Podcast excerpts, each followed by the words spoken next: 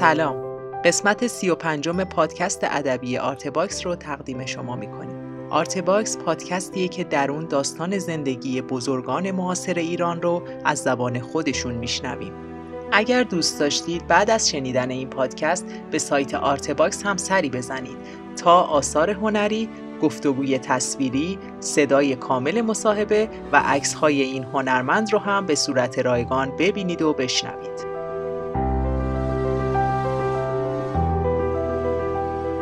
پروژه آرتس صرفاً با اتکا به حمایت‌های مالی علاقمندان فرهنگ و هنر پیش میره. اگر مایل هستید در ثبت تاریخ معاصر فرهنگ و هنر ایران سهیم باشید، می‌تونید با حمایت‌های مالی ما رو یاری کنید. لینک هامی باش که در توضیحات این قسمت قرار گرفته راهیه برای کمک به پروژه آرته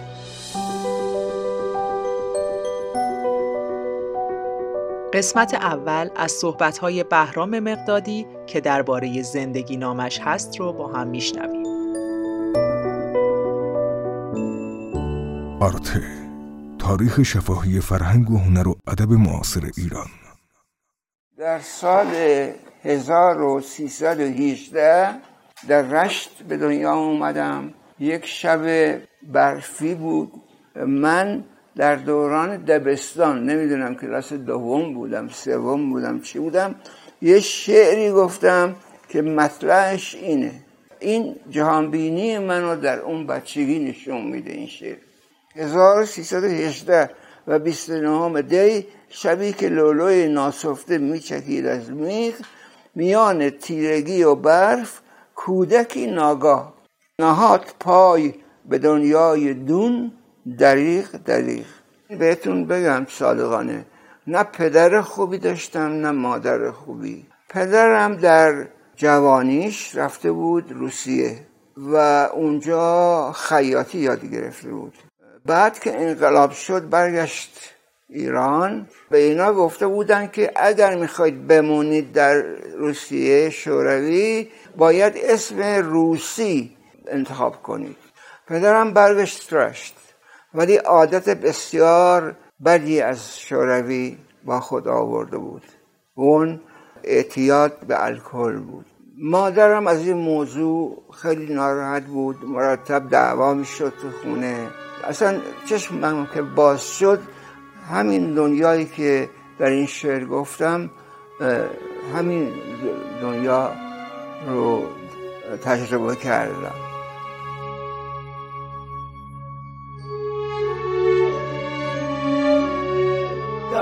کجا رفتیم؟ دبستان فاریابی. معلمین ما در مدرسه ابتدایی همه بیشترشون انحراف داشتن انحراف جنسی. هیچ چیزی از آموزش و پرورش بچه ها نمی‌دونستن. در اون زمان توده ها خیلی قدرت داشتن. منم چون کتاب زیاد میخوندم این نشریات رو میخوندم مثل چرنگر روزنامه هایی که توده ها و موقع دهقانان فلان.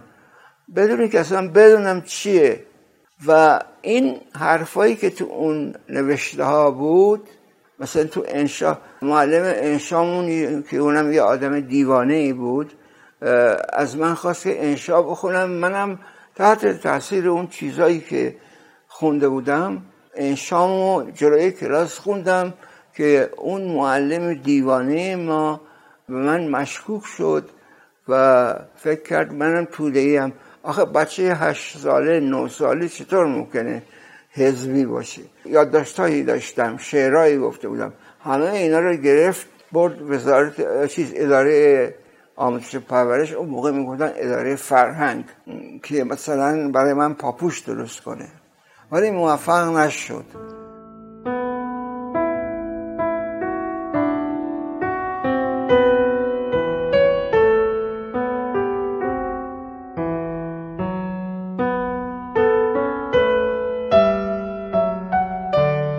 دبیرستان اول نوربخش بود بعد امیر کبیر.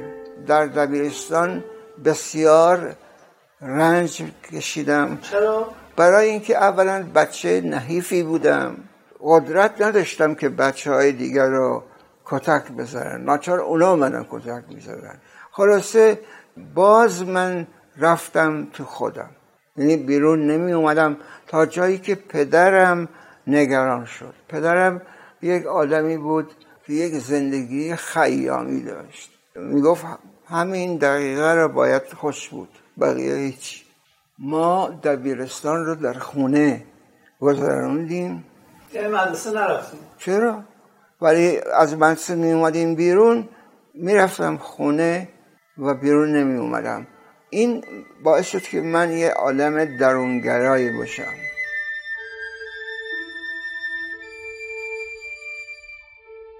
اولا کتاب فروشی هایی بود که کتاب اجاره می‌دادن.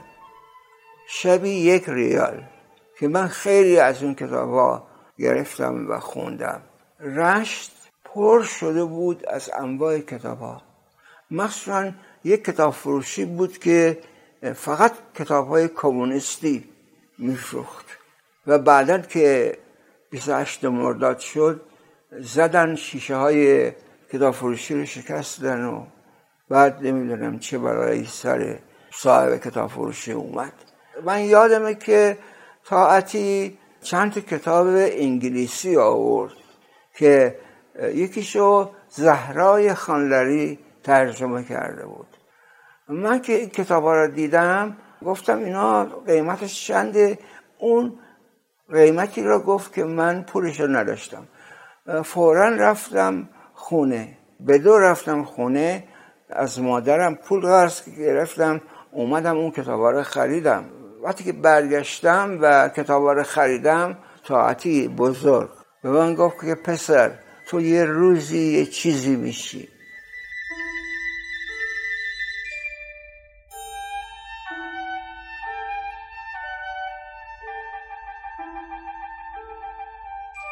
بیست مرداد که شد آمریکایی ها یک تشکیلاتی درست کردن به نام اصل چهار. من رشت بودم و آخرین سال دبیرستان طی می کردم که این آمریکایی ها یه آقای آمریکایی بود به نام تیمبو. این اومد یک امتحانی از ما گرفت. من قبول شدم. تمام دبیرستانم صرف خوندن ادبیات و زبان انگلیسی بود. معلم داشتی معلم انگلیسی داشتی؟ نه همه رو خودم یاد گرفتم. پیش خودم و کتاب زبان انگلیسی بود اونجا؟ بله یه کتاب فروشی بود به نام بنفشه که کتاب های خار انگلیسی می آورد. من یادمه که یک فرهنگ خریدم که فرهنگ فونتیک بود. یعنی که جلوی واژه انگلیسی معنایی نذاشته بودن. فقط تلفظش رو گذاشته بودن. اون آقای تیمبا اومد یک امتحانی از ما گرفت و من دیگه بهترین دانش آموزی بودم که در اصلا استان در سطح استان گیلان در انگلیسی نفر اول بودم. که اون آقای تیمبو گفت فلان روز بیاین تهران یه دونه امتحان دیگه از شما بگیریم. ما رفتیم امتحان دوم دادیم باز قبول شدیم. گفتیم مثلا فلان روز بیاین این بلیتتون برین دانشگاه آمریکایی بیروت.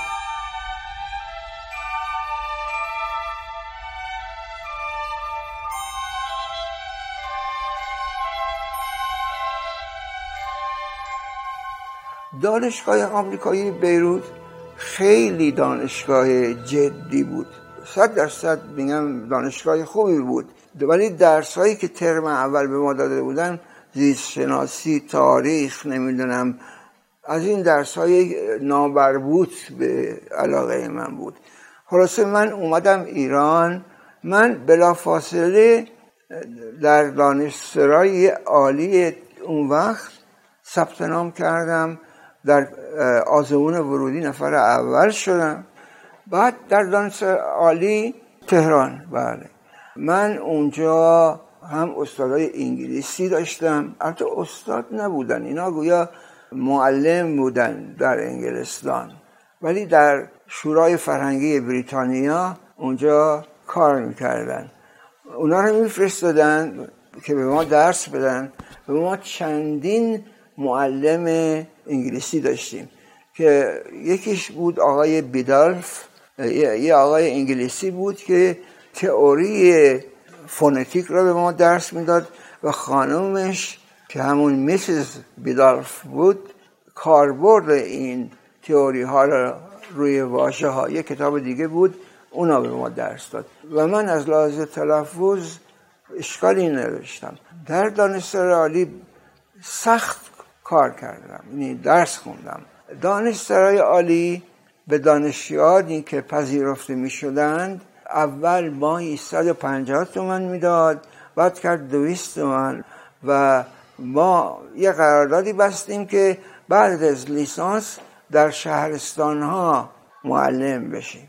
ولی من نشدم. یعنی من چون شاگرد اول شده بودم نرفتم شهرستان. همینجا در دانشگاه علم صنعت شروع کردم انگلیسی درس دادم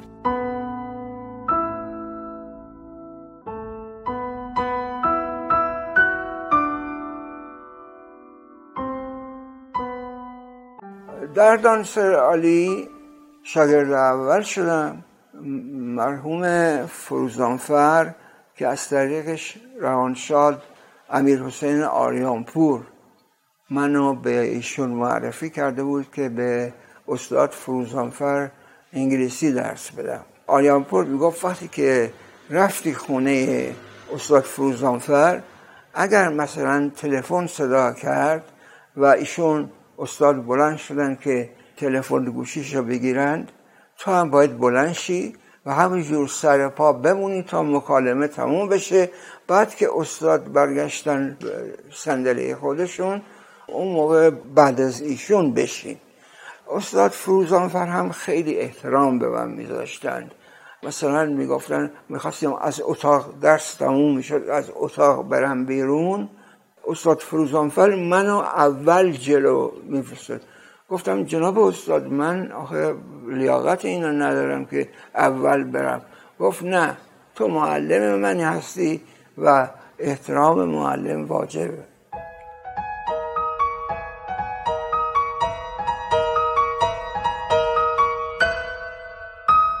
من شاگرد اول شده بودم و در اون دوران یعنی سالهای 1341 42 شاگردای اول دانشسرای عالی رو به انگلیس و آمریکا و بسیده به رشتهشون میفرستادن. یک بورس پنج ساله بود. وزارت فرهنگ می‌خواستن که من برم یا امثال من بریم اونجا دکترا بگیریم بیاییم سطح معلومات دان... شاگردا و دانشجویان بالا ببریم. هدف این بود که فرهنگ رو بالا ببریم. من تمام نامه هایی که از ایران از رشت برام فرستاده بودند و حواس منو پرت کرده بودن همه اینا رو بندی کرده بودم دادم به مادرم. گفتم تو با خدا از این جور نامه ها برام نرسید بذارید اقلا این دفعه من موفق باشم. نامه ها چی بود؟ که شما رو اذیت می‌کرد. پدر از مادر گله می‌کرد مادر از پدر. حالا من در غربت یک جوان 18 ساله. چطور می‌تونستم تحمل کنم؟ بچه پدر مادرش رو دوست داره. می‌خواد که اینا با هم کنار بیان.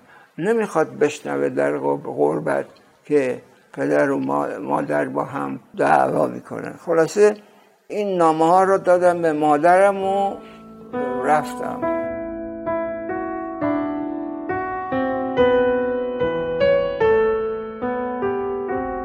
دوره لیسانس یه خانم آمریکایی به نام ناید دوری. شوهرش ایرانی بود آقای دوری محمد دوری. این خانم پی اچ داشت از دانشگاه میشیگان. و به ما درس می‌داد و آمریکایی بود.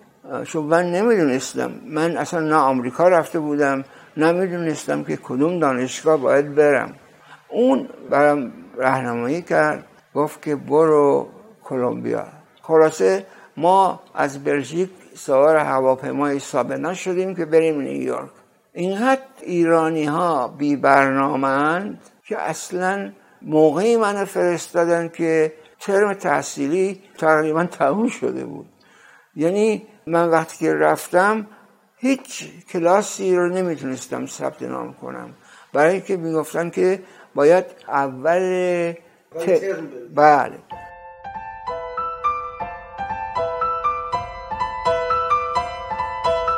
استادای مهم ما کسانی بودن به نام لاینل تریلینگ دیگه کسانی که زیاد معروف نبودن مثل موریس ولنسی که دراما به ما درس می‌داد. بعدش هم لوئیس لیری که مدیر گروه بود و یک درس در ادبیات آمریکا به ما می‌داد. یک استادی واقعا تاثیر گذاشت رو من رابرت بون. این به قدری قشنگ درس می‌داد؟ ادبیات رمان مثلا شد شاهلیر بعد چون تخصصش ادبیات نه سیاه پوستا بود. و از دانشگاه ییل پیش گرفته بود.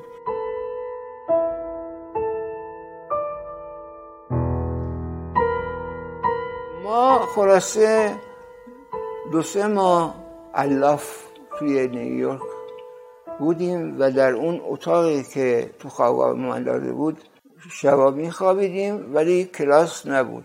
تلفن می‌زنم به سرپرستی دانشگاه ایرانی در واشنگتن.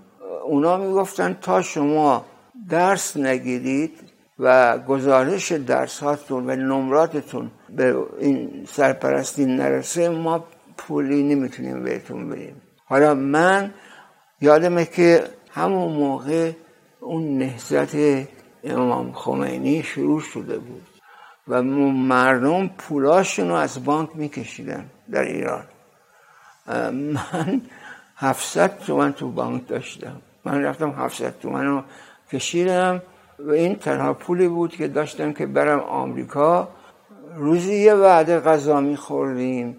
یه چیزایی بود که حالا اسم فارسیش یادم نمیاد. پینات بازر اصلا از اون غذاهایی بود که میخوردی دو روز بعد دست پای آدم میلرزه. چون هیچ مواد غذایی نداشت. با این غذاهای چیز خودمون رو نگه داشتیم تا ترم تابستانی شروع شد.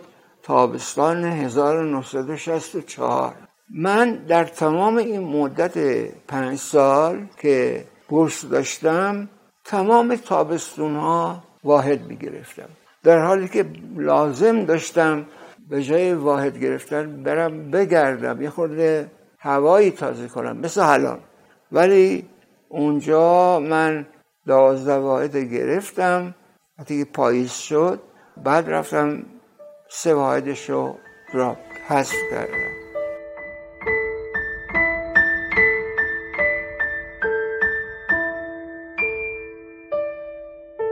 درسی بود که در ماه جوان یا جون تشکیل شد یه درس یه ماهه. اسمش بود ادبیات آمریکا 1850 تا 1950 کسی که این درس می‌داد خیلی جوان بود به نام جورج استید این آقای دکتر استید تا این اواخر هنوز تو دانشگاه کلمبیا درس می‌داد.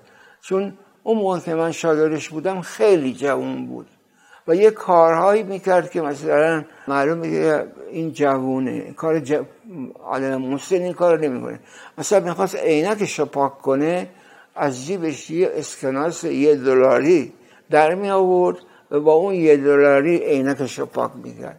ولی خیلی باسواد بود. در عرض یک ماه صد سال ادبیات آمریکا رو به ما درس داد. تمام کتاب های مهمی مثل یکیش یادم خواهر کاری مال درایزر شعر تی اس الیت به نام سرزمین بی حاصل. این شعرها بود بعد شعرهای رابرت فراست بود. مارک توین مثلا هاکلبری فین رو خیلی اینا سه میذاشتن. مثلا اینا دو تا کتابن از مارک توین. یکی تام سایر و یکی هاکلبری فین. تام سایر رو اصلا درس نمی‌دادن. می‌گفتن کتاب بچه هاست. ولی هاکل بریفین رو در چندین درس من داشتم.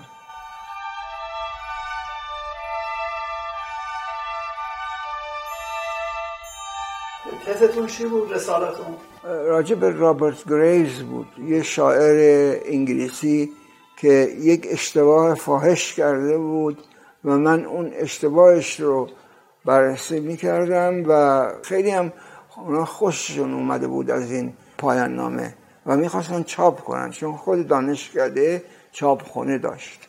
فقط درس گرفتن نبود گرفتن دکترا. هزاران نوع امتحان باید می‌دادیم مثلا یه امتحانی بود به نام GRE General Record Examination.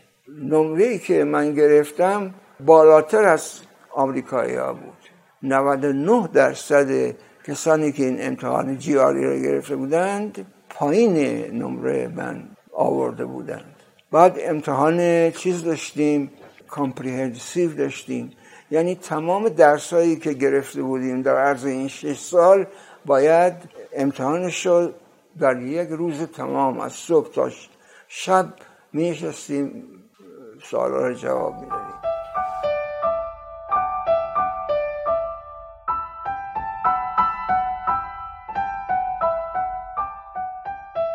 چهار تا ربایی هست که در دو تا کتاب اومده. یکی مرساد العباد یکی مونس الاحرار این دو تا کتاب هر کدوم دو ربایی از خیام ذکر کردند من اومدم اون روایات که در کتاب مونس الاحرار رو اینا چون خیلی نزدیک بود این کتاب ها به زبان خیام اونا رو مرجع قرار دادم و بر اساس اونها روایاتی که طرز فکرش سالها بعد از خیام هر شخصی که ادعای در روحانیت داشت وقتی که در خفا می می‌خورد یه ربایی می‌گفت و می‌گفت اینو خیام گفته اصلا است بنابراین خیلی از این روایات اصلا مال خیام نیست. من عقیده دارم اگر کسی می‌خواد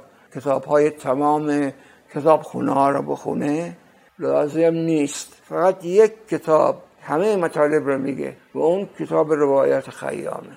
تمام حقایق اونجا گفته شده.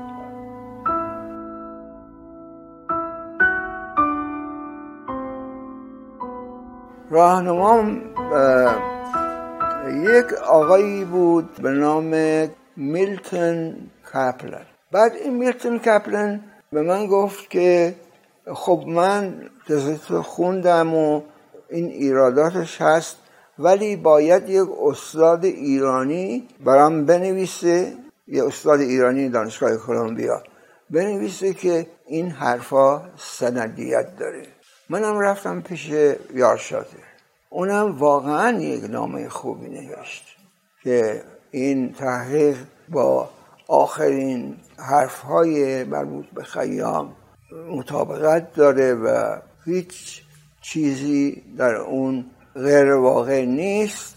گفت که من باید برم تابستونه من باید برم ایران و متاسفانه نمی‌تونم در جلسه دفاع باشم. انتقادی که یارشاتر از تز من داشت این بود که من اونجا نوشته بودم که خیام خداشناس نبود یارشاتر قبول نداشت این حرف حالا نمی‌دونم علت چی بود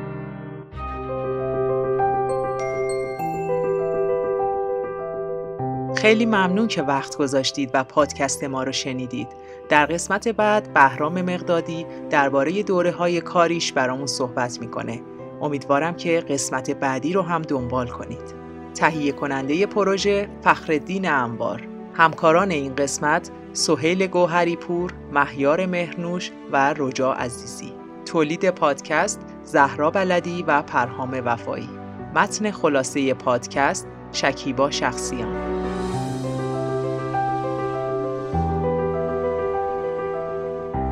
من مریم بلدی هستم و می‌خوام مجموعه جدیدمون آرتکست رو هم بهتون معرفی کنم. ما در آرتکست داستانهایی از سرگذشت بزرگان فرهنگ و هنر و ادب معاصر ایران رو براتون میگیم که دیگه در بینمون نیستند.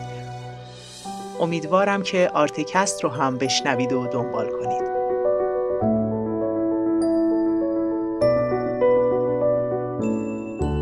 وبسایت ما artbox.ir